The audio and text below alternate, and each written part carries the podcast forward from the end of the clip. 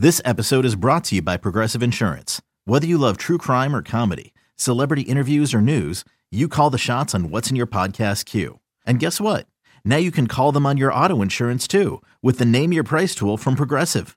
It works just the way it sounds. You tell Progressive how much you want to pay for car insurance, and they'll show you coverage options that fit your budget.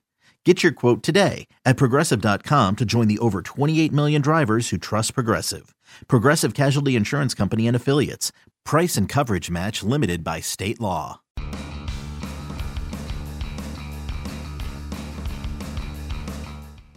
Welcome back to the MLB.com StatCast podcast. I'm your host, Mike Petriello. Joining me here, MLB.com national editor Matt Myers. Matt, I don't know about you, but you know we've been having a lot of fun with the catch probability shows the last couple weeks, and I started thinking about what we should do for this week's show, and I realized all of a sudden, oh my god, this is our last show before the season starts. We actually need to start doing season predictions. I was shocked at how quickly this has all happened. Uh, it's all happening, indeed. I was uh, I was up at 5:30 this morning. I was so excited. Yeah, Um, is that why you were up at 5:30 this morning? Yeah, my uh, my screaming two year old had nothing to do with it whatsoever.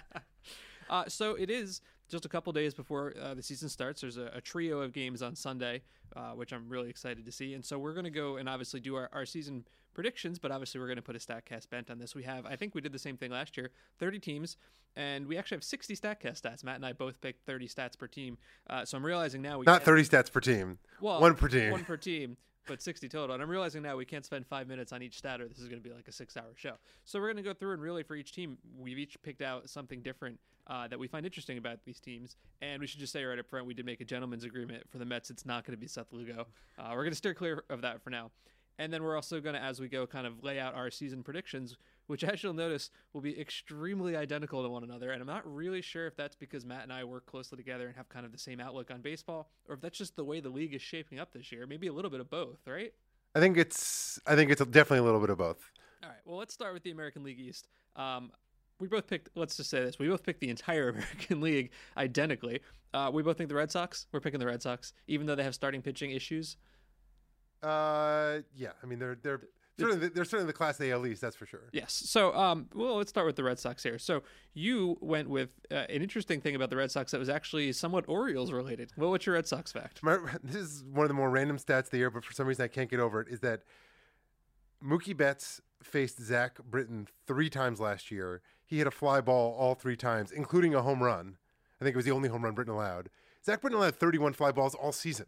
So there's to me, there's like now the most fa- fascinating matchup of the year is, the, is next time Mookie Betts faces Zach Britton because he's seems to be the only guy who can hit fly balls consistently against Britton. So if he hits a fly ball, and even if it's just a fly out, everybody else will be like, okay, it's a fly out. And we'll be like, yes, another fly ball. Uh, my Red Sox fact, I had to go to Jackie Bradley Jr.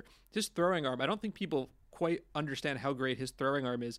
We had 18 throws last year from outfielders that were 100 miles an hour or more, including the playoffs. He had six of them. A full one third were just of Jackie Bradley, and at least two of them were on target, which is what I always hear when I tweet about Jackie Bradley throwing hard that it was 10 miles high. But whatever, it's still a skill. That's still a rocket arm.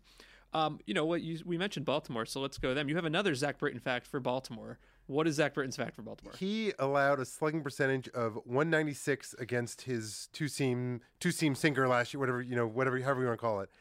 Among pitchers who threw at least 102 seamers or sinkers, the next lowest was Familia 301. So more than a 100 point gap between him and number two, This is which an enormous which is insane. Yeah, well, I kind of went to Jonathan Schoop on this because you know people talk about Javi Baez being like amazing putting down the tag. Jonathan Schoop is really good at that too, and not only that, he has the strongest throwing arm by a second baseman. Uh, his average last year on the max effort throws, eighty-two point two miles an hour from a second baseman. They're they're pretty similar players in a lot of ways. They, the big power, lots of strikeout issues. They are Great arm, quick right, tag. right, and and you need nobody thinks about them. People should pay more attention in the same way.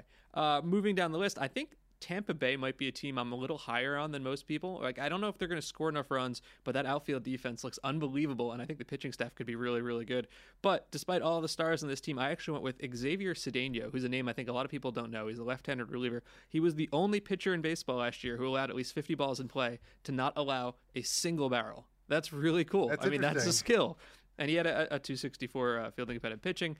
Uh, that's a skill that is just the total lack of hard contact, which we're learning more and more about. For Tampa Bay, you went Kevin Kiermaier, but not on defense. Yeah, because I think people wonder how he's so good at defense, and this metri- this stat I'm about to throw at you, I think it sort of helps explain how he has become the best center fielder in baseball. Is people don't realize how fast he is. Um, and this, in terms of what we what we um, classify as max hef- max effort times, which is basically your ni- your demonstrated 90th percentile and above, the average of all those.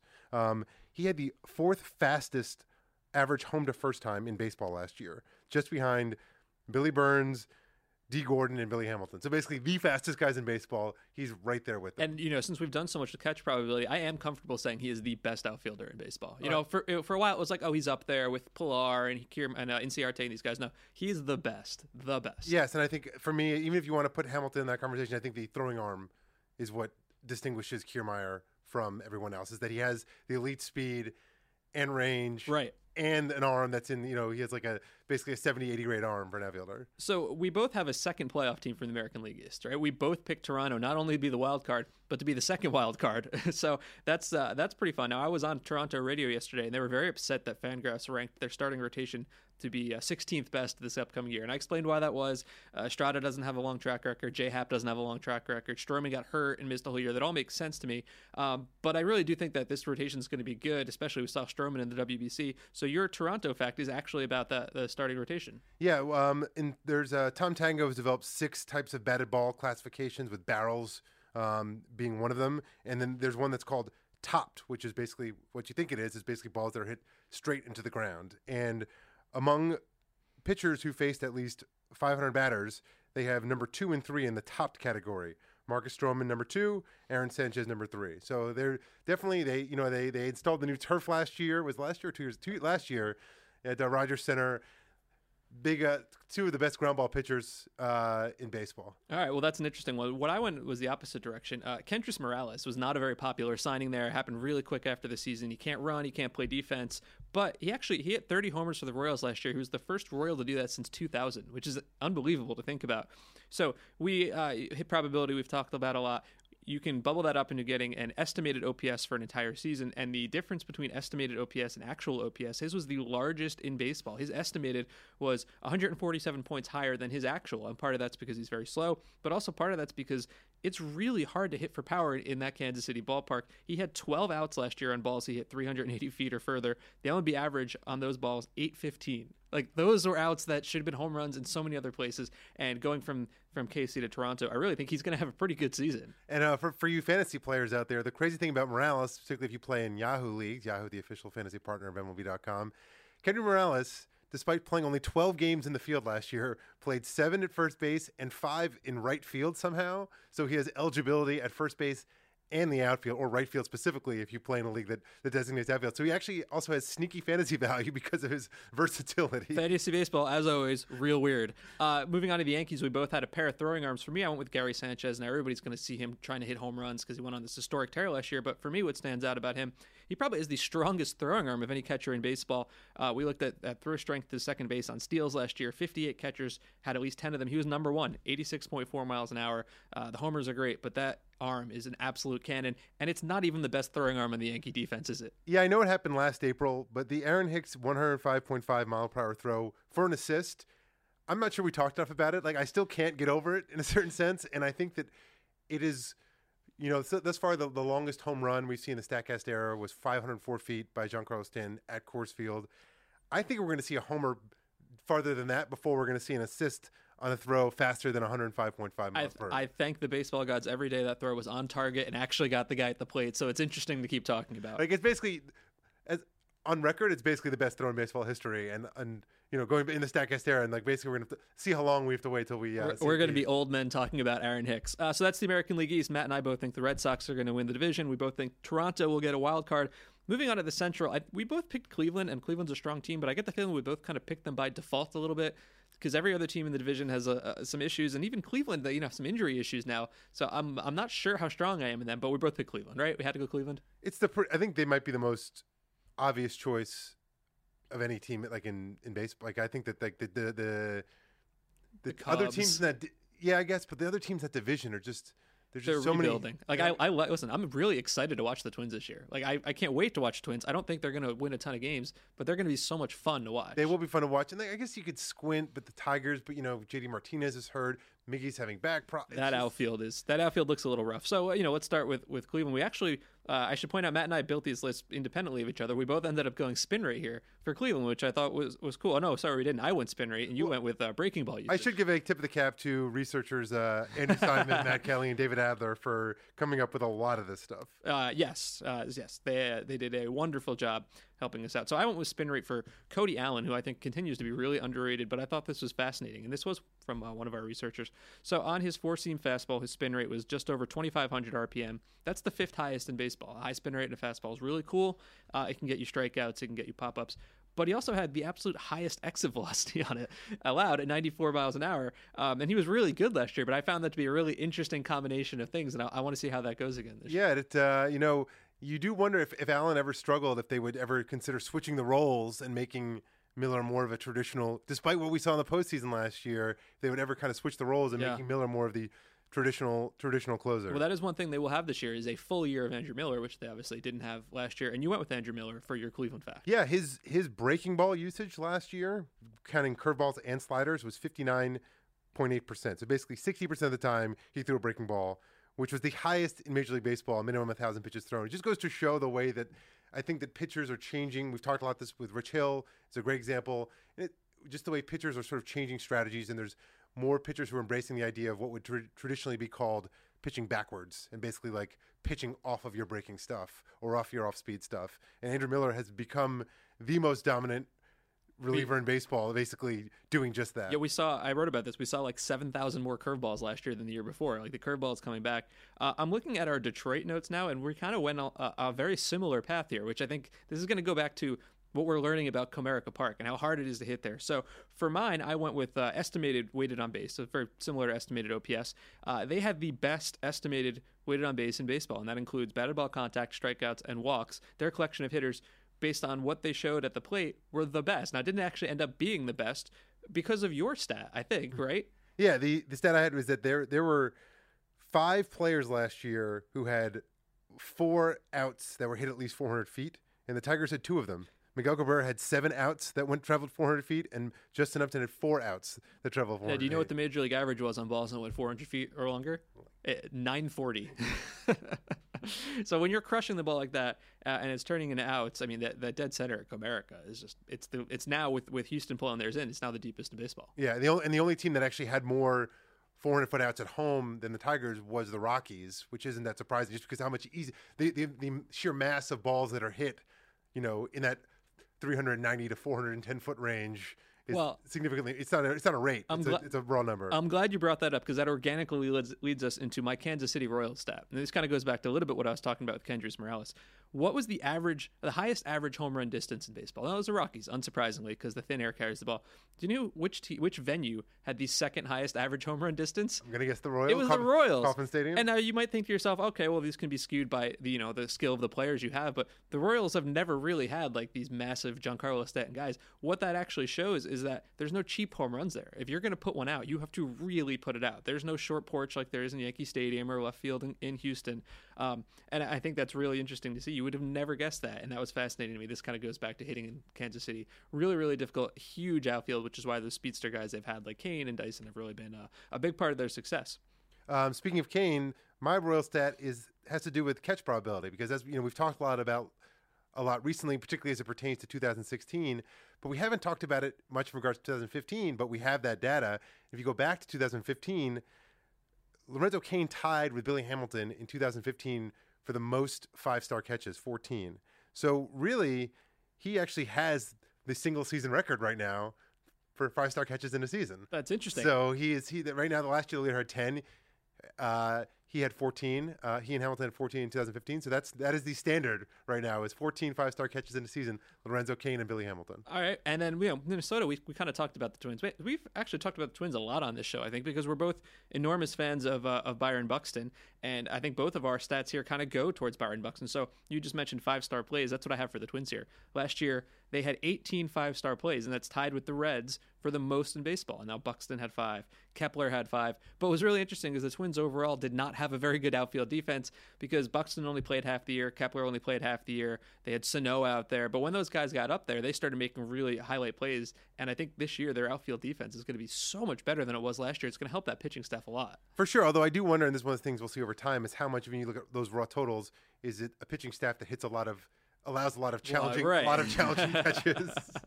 There's probably some truth to that. Um, yeah. Speaking of Buxton, um, he has the fastest home to home time in the Statcast area. He hit an inside the park home run. I think it was like maybe the last day of the season, the last weekend of the season. 14.1 seconds around the bases. And what's amazing about that is that he's a right-handed hitter. And number two on that list is Dee Gordon, a left-handed hitter, 14.2. He did in 2015. So it just speaks to how fast Byron Buxton really is. In, in, in terms of pure sprint speed, there's no one. I mean, he's as he's as fast as anyone. I'm so excited to see Byron Buxton. Uh, and finally, the Chicago White Sox, a team who definitely exists. Uh, I went with Nate Jones. I think he's really underrated. I remember writing about this like a year ago. He's not a closer, so you don't really think about him that much. Um, but he's incredibly effective. Last year, 229 ERA, 80 strikeouts against 15 walks, and he the reason he does that 97.1 miles an hour on his sinker. That's the third fastest sinker behind Noah Syndergaard and Zach Britton, uh, two pitchers you might have heard of. So Nate Jones is actually a guy to watch. He's like someone you could pick up at the deadline and maybe be a closer down the stretch. Yeah, no question. That, you know, you hear so much talk about David Robertson getting traded, but he's you know he's got a big contract. Like Nate Jones might be the most like if you if you think about it now, the player most likely to be traded this year. Yeah, he's the guy I'd want. he's he's cheaper. He's nasty. Every team can always use bullpen help. Like market. Market, Nate Jones. All right, so you maybe went with a future reliever? I'm not sure yet. Yeah, I mean, we've talked about Lucas Giolito a bit on the show, and I'm really fascinated by him and the fact that his four seam spin rate is pretty pedestrian. You know, we've talked a lot about with spin rate, you either want to be really high, good four seam, get that rising fastball, or really low, kind of get a little bit that that dive on your on your uh, your two seam. Giolito is right in the middle, and that's not really where you want to be. So, despite the fact that he throws really hard, although his fastball velocity in his brief stint in the majors wasn't overwhelming, it was in the 90, 94 mile per hour range. His spin rate was uh, 2,062. Uh, league average is 2264. So it's he he wasn't really getting swings and misses on the four seam. He was only up for a brief period. We don't know, but I think that he's for me, as I've said before, he's the real test case of kind of like how quickly we're going to be able to sort of see prospects when they come up if their fastball kind of has life. If they, you know, we'll look at their spin rate on the four seam and be able to maybe be able to tell pretty quickly whether or not it's going to be an effective major league pitch. Yeah, like I said at the time, I like the deal for the White Sox, but I didn't think that they destroyed the Nationals in the same way that the Eaton deal that a lot of people thought they did. Uh, so that's the American League Central. We're both going with Cleveland, uh, and I think that's probably going to be the case lot, uh, across most baseball predictions this year. So let's move to the American League West, where once again we have the same idea. We both are going with Houston, and I have some real concerns about the depth of that rotation, but I, I look at that lineup. That might be the deepest lineup in all of baseball, and that's why I went with my stat here 91.8 miles an hour. That's from Carlos Correa. It's the highest average exit velocity by a shortstop last year. And you think about all the amazing shortstops we saw last year, he had the highest exit velocity, and we know that he played through pain a couple times. I think he could have that really big monster year this year that everybody's been kind of waiting for. I think I have him as my AL MVP pick. Do you really? Um, oh yes, you do. I can say. All right, so, so you're yes, so you're on board. I'm on board the uh, the Carlos Correa train for 2000, uh, 2017. Yeah, no, I think I I have Houston edging out the um, the Mariners. You know, I, I like the Mariners. I like the moves they made. I think they were able to to improve in like interesting ways. At the same time, they're still relying on guys well into their thirties to reap. I mean, last year Cano and Cruz played at the high end of what you would expect from them.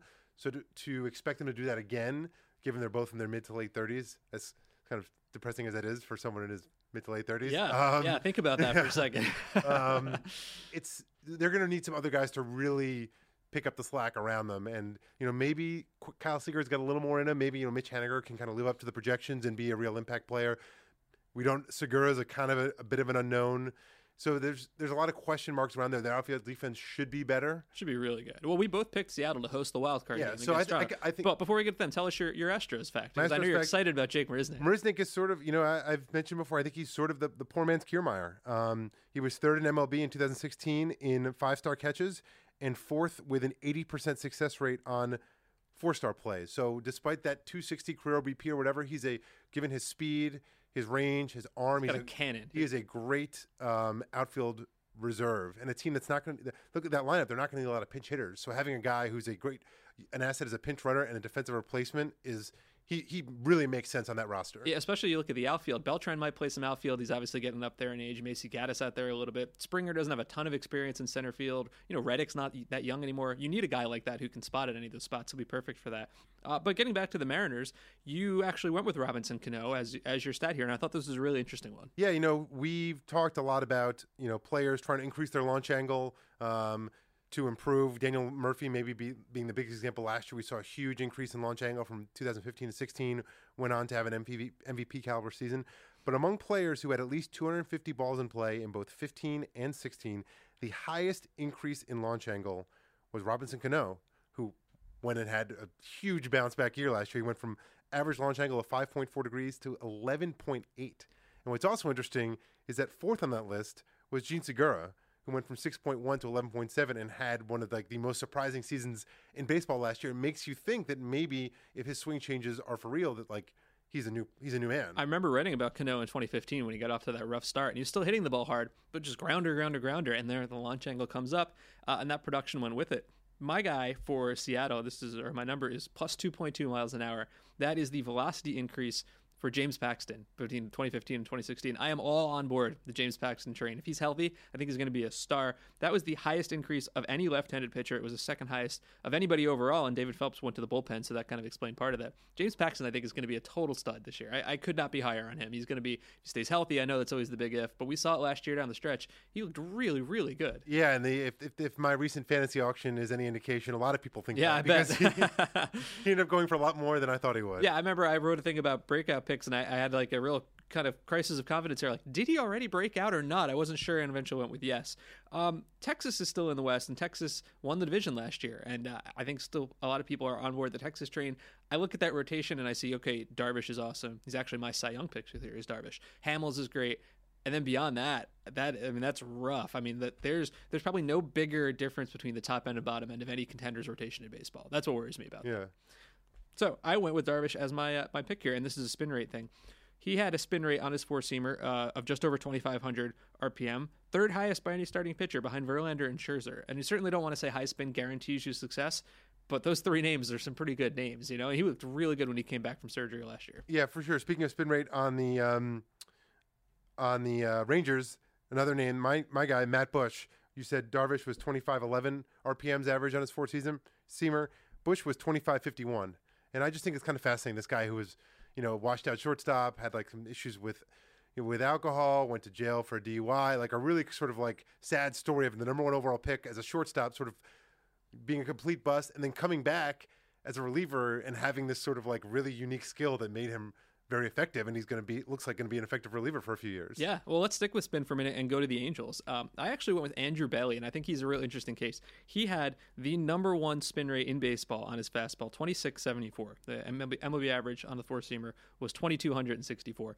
And yet Andrew Bailey wasn't actually that good last year. He got cut by the Phillies. Now, when he went to the Angels, uh, he actually he did a lot better. So I think it's an interesting way to explain. Like I said, fastball spin is really great, but it's like fastball velocity. It doesn't guarantee you anything. It just puts you in a better position to succeed. Now that said, I wouldn't be mad if Andrew Bailey came out and had a really good year this year, um, because you know the Angels obviously they need as much help as they can get on the pitching side. And you went with a, a pitcher on the Angels too, who we used to talk about in the pre Seth Lugo era as the king of spin. Yeah, well, it's Garrett Richards, who in 2015 had the highest spin rate among pitchers who threw at least 700 pitches. Um, you know, he hurt his elbow. He had a slightly torn UCL last year. Didn't have Tommy John. Had the uh, PR, the platinum plasma rich. We'll go PRP. PRP, uh, uh, PRP injections. He's back. He's thrown really well in spring, and you know the Angels are a bit of a divisive team. They're one of the teams we kind of disagree on. I wouldn't say I'm high on the Angels per se, but I can definitely um, see how they could compete for a wild card spot. But it, it is completely predicated on Garrett Richards being an effective pitcher for I'd say probably 180 innings. And Tyler Skaggs and Matt Shoemaker. That's that's the issue for me. Is all these injury prone guys have to stay healthy. Yeah, there, there's no question. But they they sort of improved where they could. They added some good defensive players. They're stronger up the middle defensively. Danny Espinosa, bonus stat, Statcast fact, highest max average arm strength from shortstop last year, though he's going to be playing second base for them. Yeah, I mean, listen, there's no doubt that defense, I think, is going to be uh, really, really good. Martin Maldonado, uh, one of the new catchers, by the way, also has a cannon of an arm. Uh, and then the final team in the West is Oakland, and I'm never I'm never really sure where, where Oakland is going. Like I think they're going to be decent because they've got a lot of interesting players, but they always seem to be kind of stuck in the middle. But they do have uh, Chris with a K Davis, and this is where you went because Chris with a K Davis is amazing. Highest barrels per plate appearance in baseball last year, uh, minimum 100 balls in play, 10 points, 10.7 percent uh, of the time he barreled the ball, which is pretty impressive. That's not that's not just on balls in play. That's plate appearances. Yeah, we talk- like when he con- hits contact. Number two on that list is Miguel Cabrera. So when he makes contact, he hits the ball hard. Well, we talked to him for a project we're working on about more home runs, and he basically said he hit the weight room last year. Like he, fe- he felt like he put five pounds of muscle on, and he felt it. Um, I also went with the Chris Davis related stat, but kind of in the total other direction. So you chose something he's really, really good at. I went with the fact that. Uh, we did a, a, preview of 2017 outfield arm strengths, and the A's have the lowest expected outfield arm strength, just 82.6 miles an hour. Uh, Chris Davis can't throw the ball. I mean, there's really nobody in that outfield who can throw the ball, and you know that's not as important, I don't think, as crushing the baseball. That's a more valuable skill. But I, I found that really interesting. We talk about all these cannons, and the A's and the Giants. It must be a Bay Area thing. Neither of those teams really have any strong arms out there. Uh, so that is the American League for us. So Matt and I really both picked the same thing: Boston, Cleveland, Houston to win the divisions. Seattle and Toronto in the wild card game. Uh, as we kind of alluded to, you went Correa for your MVP. I went Trout because how could I not go Trout? Uh, you went Chris Sale, and I went with you Darvish for the uh, Cy Youngs, and then we both went Andrew Benintendi because like how could you not based on the way he came out last year? And then managers, I hate picking managers of the years, I really do. But I went AJ Hinch, uh, and you went Scott Servais. AL West. Uh, yeah. Before we move on to the AL, I wanted to uh, take a second to mention the uh, the Executive Access podcast with uh, Mark Feinsand. Mark is over the course of spring training has been interviewing all 30 uh, major league GMs who can get in-depth uh, talk with every single one about their background, how they got into the game, and each one has also talked about. Um, how advanced metrics, specifically uh, StatCasts, are impacting the way fans are watching the game. And on a recent podcast, uh, Cubs GM Jed Hoyer spoke specifically about uh, the positive impact uh, StatCast is having on fans. StatCast has made a lot of the, the analytics more widely available yeah. to the public now. Yeah. Do you think it's changing the way fans are looking at the game? Yeah, I think in a good way. I mean, I think that it's, um, you know, I love it. Like, a guy, it's a home run now, and you're like, how hard did he hit that? Or the guy lines out to second or something, and you're like, oh, that was 108 miles an hour off the bat. And I do think that it's gonna um, it's gonna change the way this next generation views baseball. But um, I think that's a, I think that's a positive. I think that it, it, it adds a, another another layer to our evaluation. Um, and I do think that it will not yet, but I think in time, you know, as we get better and better and better at it, I think that it will shine a light on a lot of players that previously would have been ignored. You know, I think that the, a great base runner or a, a great defender will probably get his his due now. Whereas they, they think for a long time, not because anyone didn't believe in those things, but they couldn't quantify them. And so things you sometimes things that can't you can't quantify don't get aren't believed in, like homers and RBIs and runs scored and things like that. And so you know, a, a, super impactful defender or a super impactful base runner now, I think will will get the credit he probably has always deserved. Very good. Let's go to the National League, and I think the National League is, um, in some sense, like everybody in the world is going to pick the Cubs, but I, I, do think there's some interesting teams kind of like pushing towards a wild card. So if we start in the East, uh, we did both pick the Nationals, and I, I, think we both also picked the Mets to be the wild card because I think that's maybe the, like one of the tightest races. Uh, but I just I can't ever trust the Mets uh, starting pitching health, right? Isn't that especially Steven Matz now? I think the Mets have the highest. They they they, high, they are the highest variance team in baseball. I I don't 95 wins would not surprise me. 75 wins wouldn't really surprise me either. To be honest with you, like I think that that the gap is that wide when you consider that base. You know, Harvey, Degrom, Matz, Wheeler all have significant injury history. And As we know, the biggest predictor of pitcher pitcher injury is previous injury. And and three main guys in their infield are coming off serious back injuries too. And if you look at your pick for your stat for the Mets here, he is Juan Lagares who got hurt last year and is now kind of hurting in spring training. Yeah, and apparently the the MRI wasn't as bad as they feared. He might be ready for opening day. Um, Juan Lagares, they kind of need him because their outfield is very left-handed heavy in terms of left-handed hitters. And they don't really have a true center fielder. Juan Lagares is one of the best center fielders in baseball. In fact, last year on one to four star plays, so putting five star plays out, he was the only um, outfielder in baseball who was perfect on one to four star plays. He perfect. Was, he was 30 for 30 on one to four star plays, which is pretty cool. Um, uh, Keon Broxton, who we'll talk more about in a little bit, was second at 91.5%. So Lagares didn't play a ton. He missed some time, but like when he was on the field, he was perfect on basically everything but the absolute toughest plays. And as I remember, one of his five star plays was in Miami, and that's where he hurt his thumb, and that's Yeah. where he kind of ruined his season, making an incredible play. Um, I also chose a Met who's kind of dealing with injuries, and this is David Wright. And I understand we don't really know what to expect from David Wright this year, but this has been one of my favorite stats for a while. Is if you don't just look at total barrels, if you look at barrels per ball in play, like when you put the ball in play, how often do you do something great with it? David Wright was number one last year. Now, a, a low minimum, only 50 balls in play, but he did that 20% of the time just ahead of Gary Sanchez and Byung Ho Park, who I'm always big on Byung Ho Park. But I thought that was cool. It tells you a little bit of a story about David Wright. Like, yeah, he's kind of he's not the guy he used to be, but when he played last year, he hit the ball really, really hard at the right angle. That's that's cool. I for, like that. for sure, very interesting guy. We'll see when he comes back. Uh, let's move on to the Nationals because I think we both picked the Nationals. Uh, you sort of alluded to this a little bit before. Daniel Murphy, you know, well known by now for digging into the stats and really turning himself into a superstar. He had the third highest launch angle increase uh, in baseball last year from the year before. He upped it from six point uh, up. He added six degrees to his launch angle. I mean, and, and he's a guy who's talked at length. Uh, you know, I, I- he was told that his exit velocity and batting average were better when he hit the ball in the air to his pull side. So that's what he did. I mean, he makes it sound so easy. Like it's not hard to hit a 98 mile an hour slider and just do that. Um, but not only that, like what I really like about that is he's starting to like like teach his teammates about this. Like we Ryan Zimmerman hit the ball really hard and had a terrible season because he hit into the ground, and he's trying to work with Ryan Zimmerman to say you're doing the hard part. You're barreling the ball up. Just let's get it a little bit higher. And I'd be really excited if Ryan Zimmerman is better this year because of that. Yeah, Murphy had a quote. Uh, he told uh, our Nats reporter uh, Jamal Collier. He's like, "Yeah, I, I try and hit the ball 98 miles per hour with an exit velocity of 28 degrees." Like, oh, Oh. I wonder where he got that number yeah, from. very specific, wasn't it? And Uh, I- for I those who are wondering, a barrel is basically defined Yeah. as starting at 98 between 26 and 30 degrees. But I, I always laugh when I see that quote. He's like, "Yeah, I, want them to hit it between you know tw- 26 and 30 degrees at 98 miles an hour." And I'm like, "That's cool, but why not 110 miles an hour? That would be even cooler." he doesn't Uh, want to be greedy. It doesn't want to be greedy. Uh, so anyway, the big move the Nationals made this offseason was to acquire Adam Eaton, and so that was who you picked for your stat here. Yeah, he had the um, most combined four and five star catches last year. He had a total of 30, uh, which was most in baseball. Uh, Billy Hamilton was second with 24. Obviously, last year Eaton was playing a lot of right field. The Nats are going to be asking him to play center field this year, so it'll be interesting to see if that translates. Because as, as we've we've talked about with Andrew McCutchen, you know, data showed that he's really good at going to his right, which is why he'll be theoretically be better in right field. So with Eaton, you know, he's only really been asked to go all out to his right. We'll see if Yeah. you know he's he's as good going to his left. Well, he was great, but the, the interesting thing about him making the most is that he had the most opportunities, like by far. And that's because he played every day. Uh, you know, the White Sox pitching staff was allowing a lot of balls in play, so I thought that was really interesting. I'm kind of interested about the Phillies this year. You know, they kind of made a big step forward last year. I don't know if they're quite there yet, but if the pitching staff can stay healthy, I think that's going to be really cool. So you went with a guy who uh, gets a ton of swing and misses. Yeah, uh, Vince Velasquez, twenty-seven point four percent of the time, uh, that was his missed swing rate on four seamers in 2016.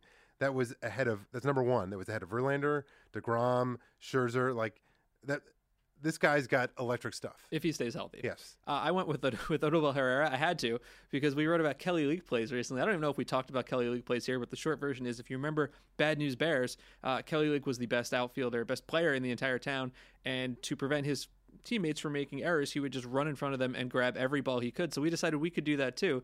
So a Kelly Leak play is when a center fielder makes a much more difficult play than the outfielder next to him would have had to make. And we found some amazing videos of this. Uh, Herrera did this six times over the last two years, which was the leader. And you know, it, sometimes it's like the center fielder has to take charge, and that's fine. But you can just see in some of the videos the outfielders are looking at him like, "Come on, man! Like, what are you doing?" So I thought that was really funny.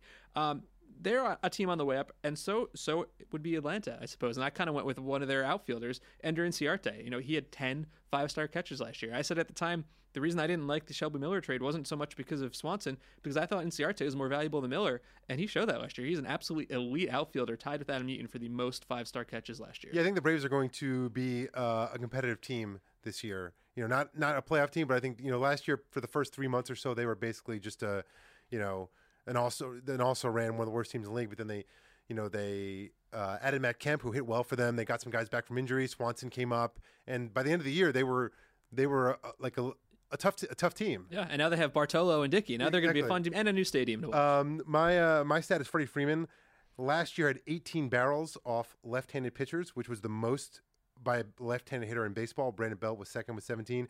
I'm just fascinated by you know that in the age of specialization, left-handed hitters who are kind of immune to lefty specialists just to me make them you become that much more valuable because there's so many good left-handed hitters who you can get out in late innings just by bringing in you know your loogie, your lefty one out guy, and Freeman has sort of shown that he's he's he's loogie proof. I, I've been thinking a lot about Freddie Freeman lately. I, I think he's going to be a really interesting guy going forward.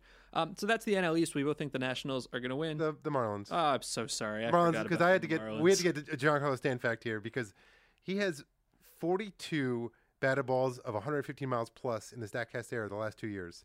Number two on that list is Carlos Gonzalez with 11. with 11. And remember, he went through a six week stretch last year where he basically struck out every single plate appearance. He wasn't even making contact to do that, and he's still that far up. it's I mean he's like on his he's just in his own his own stratosphere. You know, it's it's that just I think that stat just sort of Yeah. speaks to it right there. It's that is it's like one of the the, the Statcast stats that just keeps on giving is how amazing he is. Um, and then I, I went with Dee Gordon. He got a little bit forgotten last year because he, he was coming off a great year and he got suspended and he came back and he didn't play very well. But he's still Dee Gordon. He's still extremely fast. So we looked at uh, max effort times from home to first, not on bunts, uh, from lefties, and his average 3.86 seconds. It's the second fastest. I mean, he's still. I, I'm interested to see you know a full season which version of Dee Gordon we get because I think that's going to be a really big indicator of how well the Marlins are going to be, and that bullpen's really been rebuilt. So sorry, I forgot about the Marlins, but that's the East now. Uh, we both think Washington's going to win. We both think the Mets are going to host a playoff game. Let's move to the Central. Unsurprisingly, we both think the Cubs. But this is actually the one division where we have one slight difference, and that's who's going to be the second wild card. But let's get with the Cubs first. Uh, your Cubs fact actually was, extremely recent, right? This isn't from last year. Yeah, well, you know, pi pitchers pitchers who rake. It's a fun co- topic on social media. Uh, Jake Arrieta has the longest home run by a pitcher in the regular season in the Statcast era, 440 feet. Hit it last April uh, in Arizona, where the ball flies, uh, off Shelby Miller, in fact. And then uh, last week in spring training, he hit one at Salt River, where we have uh, Statcast. 464 feet, where the ball also flies. It was there was wind that day. I had a Yeah. I, I saw the reading and I I emailed Steve Gilbert, our uh, our D-backs reporter, who was at the on site. I was like, "Is the wind blowing out?" And he was sending me video of the of the flag blowing out to center field. So yes, there was it was wind aided, but it was still 464 by a pitcher. It is the unofficial record because it was spring training, but he still owns holds the regular season record, and I I, I like that. That was awesome. Uh, I went with, with something interesting about Kris Bryant. So his launch angle at home, right, went from 23 degrees in 2015 down to a little over 20 degrees in 2016, and that's kind of the opposite of what you think. Everybody's talking about elevating, lifting the ball, and he his was down, and he was asked about it, and he basically said he wanted to get it lower just a little bit to combat the Wrig- Wrigley Field wind, because when the wind's blowing out, anybody can hit a home run there. But when the wind's blowing in, if you get it too high up, it's going to get stuck. He wanted kind of a lower line drive uh, to get it through, and he did that, and he actually cut down his strikeout rate too. So he's one of my favorite examples of a guy, like a younger guy, really using the data to, to be smarter about things. And you know, if the wind is an issue, here's what I'm going to do to fix that. I just think that's like the coolest thing. So we both picked a wild card team to go face the Mets out of the Central, but we did not pick the same wild card team. This is the only place we diverged here at all. Uh, I went with the Cardinals. You went with the Pirates. Uh, Coin flip, I guess, right? I could have gone either way. I assume you probably could have too. Yeah, I'm probably. Uh, I've always been a little bit of a, uh, a, uh, Pirates honk, I guess. I sort of like the way that they've done the way they've built that team. Um, you know, I see Chad Kuhl's pitching their, their number three start over the season, making me rethink the uh, the prediction a little bit. Um, also, you know, the uncertain status of Jung Ho Kang, who has been an impact player for them. I don't think you can expect him all year. Yeah, honestly. but uh, I, I just I, I'm really high on Polanco. I think he's you know he's really sort of improved, maybe a little more slowly than people expected, but I'm expecting kind of like a you know maybe not MVP level, but sort of in that upper sphere of players, this upper tier of players this year. You know, I expect Cole to come back and be dominant again, and I think their bullpen is going to be helped by one of your favorite players. Oh, Felipe Rivero. Pirates fans hated the Mark Melancon trade last year so much. They hated it. And they were wrong. And I'm going to tell you that they were wrong because uh, Felipe Rivero is going to be a stud. He had a 58.3% whiff rate on his changeup. That's the highest of any pitch in baseball, minimum 100 thrown. And uh, he was just, he can be so dominant. He was one of just a handful of lefties to touch 100 miles an hour. He's got this unbelievable changeup. For two months of Mark Melancon, who did not make a difference whether the Pirates are going to make the playoffs or not, they get six years of this guy. And then they also got another uh, hard throwing prospect whose name I can't remember right now. But I, I, like, I actually liked that trade. Felipe Rivero. I am all in on him. All right. I've always said that about a couple of guys. I'm kind of building my own, like, here's my breakout picks this year. Uh, so I said the Cardinals, and part of that's because I don't think we paid enough. Well, let me get my attention- Pirates fact. in. Oh, okay, okay. It goes back to Polanco for a second, just to show sort of the how the balls in play can be. You, you can see such variance on them, and maybe this speaks to him maybe not breaking out the way I anticipated. But last year he was 22 for 22 on barrels, so every time he barreled the ball, it was a hit. The year before he was 11 for 19 on barrels. Um, which was the lowest batting average on barrels that year, uh, minimum in, in, baseball with a minimum of 15 barrels. So that, that just kind of goes to show how um, how things can swing from one year to another, even with really uh, incredible batted ball contact. So yes, the Cardinals. We definitely differ. I mean, I still think they'll be pretty good, but I'm just, I just see a lot more I don't know. I, maybe I'm just being a contrarian. I'm, I'm I don't know. But I, I mean, I, listen, the Cardinals they need to they need to improve their defense, and they said they had. I actually do like adding Dexter Fowler, um, but I do think that we didn't pay enough attention last year to Seung Hwan Oh, who kind of came over and took that job from Trevor Rosenthal after Trevor Rosenthal uh, basically imploded. And we looked at estimated uh, weighted on base. His was the ninth best in baseball. He was absolutely dominant. That slider is a wipeout pitch. And, um, you know, if, if not for him after Rosenthal fell apart, I don't know what they would have done last year. So he essentially saved that season more or less, I think. And um, to see him if he can come back and do it again this year, that's going to be huge for them. Yeah. Well, one of the reasons I'm sticking with estimated uh, weighted on base, I'm sticking with that is one of the reasons I'm bearish on them is is uh, Aledmys Diaz, who had one of the largest gaps.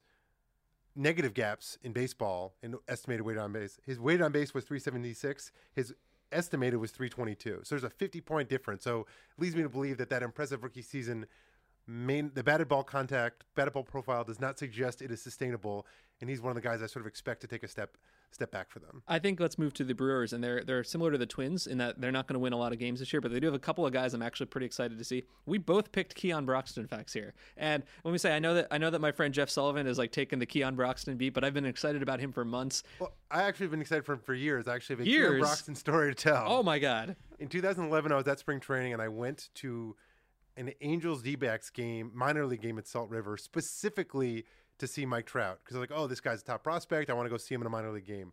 Of course, I get there, and the Angels don't have names on the back of their minor league jerseys, and they didn't have a roster listed. So I didn't know who Mike Trout was. but the D backs, however, did have the names on the back of their junior jerseys. And by far the most impressive player on the field that day was Keon Broxton, who was just total tools goof, who was a third round pick, who it took him years to, I mean, he was at that time he was like an A ball. I even at the time I, I sent an email to the guys in my fantasy baseball league, which I even resurfaced this week just to show them how smart I am, being like, "Hey, watch out! Five years from now, I'm getting Keon Broxton." Granted, I was a little I was a little early on Yeah. that prediction, but um, it just goes to show how much you know. He, I mean, he just looked like a baseball player. He made some great throws. He hit the ball hard. It just goes to show when you talk, when scouts talk about drafting athletes, he's a great athlete, and it took him years, but he's finally kind of coming into his own. I learned something here. I knew that the Brewers had gotten him from Pittsburgh for next to nothing. I didn't actually know he'd been with Arizona before that. So now I got to go find out what that I went was. look. He was purchased. oh, Purchased from the D-backs. I looked it up this morning by the Pirates. Okay, well that's a, an interesting career path for him. So we both went with Keon Broxton facts. Um, we actually did this. Let's see, I did mine on offense. I went with the fact that he crushed the ball last year. If you look at everybody who had 100 balls in play, his exit velocity of 95 miles an hour was the fourth highest in baseball behind Nelson Cruz, Aaron Judge, and Giancarlo Stanton, otherwise known as three enormous men. None of whom can really play. Stanton can play the outfield, I guess, a little bit, but Keon Broxton can actually play a really good center fielder. He's also extremely fast. Now, contact is always going to be the issue. Can you make enough contact to get to the exit velocity? But he crushed the ball, and he can play a fantastic defense, and that's kind of what you went with. Yes, only Billy Hamilton and Travis Jankowski had a higher uh, five-star catch conversion rate than his uh, 33.3% mark, a minimum uh, 50 outfield chances. So he can go and get it. He can go get it, and he can hit the ball hard. Uh, and then finally, we move on to the Cincinnati Reds. The Reds are not going to have a good season this year. I think we can all agree with that. But they do have a couple of really like star level players. Joey Votto remains one of the most dangerous hitters in baseball. I've never seen anything like that second half he put together last year. Maybe since like Barry Bonds. Uh, you went with the Joey Votto fact. Yeah, last year the highest estimated weight on base uh, in the National League last year, 413. So the Reds are not going to be good, but you, when you watch them, you will still see, you know, You'll see Joey Votto. you'll see maybe the best hitter in baseball. And you'll see Billy Hamilton, who is who is if not the best outfielder, I think Kiermaier is probably the best, but Billy Hamilton is the most exciting just because of the things he can do. And he had the highest. He didn't have the most five star catches because he got hurt and he missed the last month, but he had the highest percentage of five star catches at 38 percent. So when there was a ball that went towards him that was a possibility of being a five star catch, he converted that almost 40 percent of the time. I believe uh, it's been a while since I looked it up. I think the major league average was like 19 percent of the time. Uh, so he's a highlight reel. Everything you watch, and he's one of those guys where it's like you know the data and the eye test they line real well because he makes it look spectacular. Um, so you know that is our look at the NL Central. The Cubs, obviously, St. Louis or Pittsburgh in the wild card, depending on which one of us you ask. Uh, moving on to the West, we both picked the Dodgers, but this is where it gets interesting. You actually picked the Dodgers to go all the way. I still have the Cubs as my champion. You picked the Dodgers I to think the. Do- I think this is the Dodgers' year, deepest team deepest team in baseball, I think by far. I think that's you know, in the way baseball sort of run the teams, you know, are much more cognizant of giving players rest. Maybe you know, with a 10 day DL, I can f- foresee the Dodgers being very aggressive and creative Yes. with, with using the 10 day disabled list to their advantage. Uh, and I just think that you know, obviously postseason is a bit of a crapshoot, but I, you know, to me, they're it's, it's their year. I, I was trying to think about this this morning. If you take the five best Dodger starters who didn't make the rotation, would that rotation still be better than like half the teams in baseball? Because you'd have you'd have Urias, you'd have Alex Wood, you'd have Ross Stripling, you'd have Brock Stewart when he gets healthy. I don't even know who the five would Kazmir? be. Uh, there you go, Scott Kazmir. There's a five. That's unbelievable. Those are five guys who didn't make their rotation right now. I'm a huge Alex Wood fan. Um, so I went with a Dodger fact here, and I actually went with uh, you know we've been talking about kind of hit probability and expected outcomes. The number one, uh, the the Dodgers as a team last year had the lowest estimated weighted on base last year, 291, and so that's just based on strikeouts and batted ball contact. No team, not the Cubs, not the Nationals, nobody had a lower estimated outcome than the Dodgers, and they actually had three guys in the top 10. Yeah, you expect Jansen. You expect Kershaw. Grant Dayton was in the top five. I was so excited And they about did that. this even with Kershaw missing what two months. Yeah, exactly right. He missed the best pitcher on the planet misses two months, and these other guys step up. As you said, depth is uh, hugely important. You went with a young superstar who's on the hitting side. Yeah, similar to my Freddie Freeman fact from before. Corey Seager had the second highest exit velocity by a left-handed hitter off left-handed pitching, behind only David Ortiz. Uh, 720, and he had a 722 OPS off lefties, which will play, and I could see it for, for improving. But for a rookie hitter to have that ability, to me, is just it speaks to just how good Corey Seager is. He is amazing. All right, we're going to lightning round these last few because I think we're running out of time here. Uh, we, yeah, I think San Francisco is going to be in second place. You actually think somebody else is going to? I think it'll be the? Diamondbacks or the Rockies. Not, I don't know which one. Give me give, give it a month. I'll, I'll tell you. All right. it- Well, I went with uh, with 307 feet for my Giants fact. That's uh, De- Denard Span average depth, tied with McCutchen and Jones for the shallowest center fielder in baseball. And McCutchen's not a center fielder. Adam Jones made that WBC catch because he's actually playing like 14 feet deeper. So Denard Span, shallowest center fielder in baseball. We'll see if that's still a thing that persists for them this year. Uh, my fact is Brandon Belt, highest launch angle in baseball last year, 20.2 degrees, average launch angle, that is. Uh, interesting because he actually only ended up with 19 homers, but still had a great year. It goes to show how hard it is for left hand hitters, not named Barry Bonds, to hit home runs in that park. Uh, the Rockies were a kind of a popular team, but they've just had a brutal spring as far as injuries, and so uh, it's going to be tough to see if they're going to be able to still compete this year. But I went with Nolan Arenado.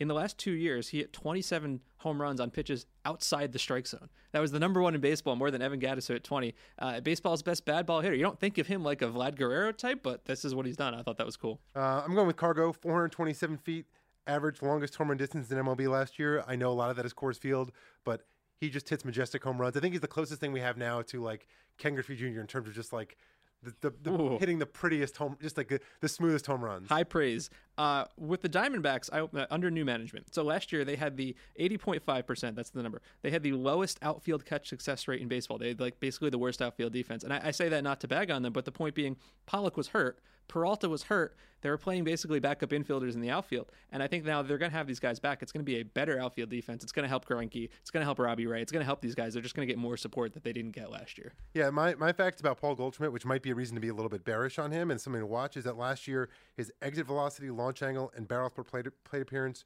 all went down, and his ground ball rate was almost up to 50%. So if that could be the first sign of a decline in Paul Goldschmidt, we'll have to wait and see. But you know that's definitely something to keep an eye on as like we look at the the uh, Diamondbacks to try and bounce back. Our final team is the San Diego Padres, who are deep into a rebuilding phase, but they do have some interesting players. Uh, you mentioned Travis Jankowski before. I picked him. His 36% five star catch rate was second only to Billy Hamilton. His 92% overall catch rate was third best. I don't know if he can hit, but he can fly, and he's an elite defensive outfielder. He's someone I'm going to be interested to watch. Yeah, Maya, uh, you've, if you've listened to the podcast, you know I'm a, a Luis Perdomo fan. Um, I talked about topped rate before. He had a led the majors with a 50% topped rate, and it's interesting because it speaks to his spin rate on his fastball. That two seam is the lowest spin rate on his two seam in the baseball. Low spin rate on fastball, ball sinks, get ground balls. There you go, Luis Perdomo, deep sleeper. All right, finishing up with the NL, we both picked Bryce Harper for the MVP. We both picked Clayton Kershaw for the Cy Young. We both picked Swanson for the Rookie of the Year. Uh, you went with uh, Clint Hurdle for the manager. I went Dave Roberts. And uh, basically, our, our World Series picks here, uh, I went with Houston and, and the Cubs. You went with Houston and the Dodgers. Dodgers winning it all, Cubs winning it all on my side. So, anyway, those are our picks. Uh, and those are so many StatCast facts. Please use them as you will. I am Mike. This is Matt. This is the MLB.com StatCast podcast.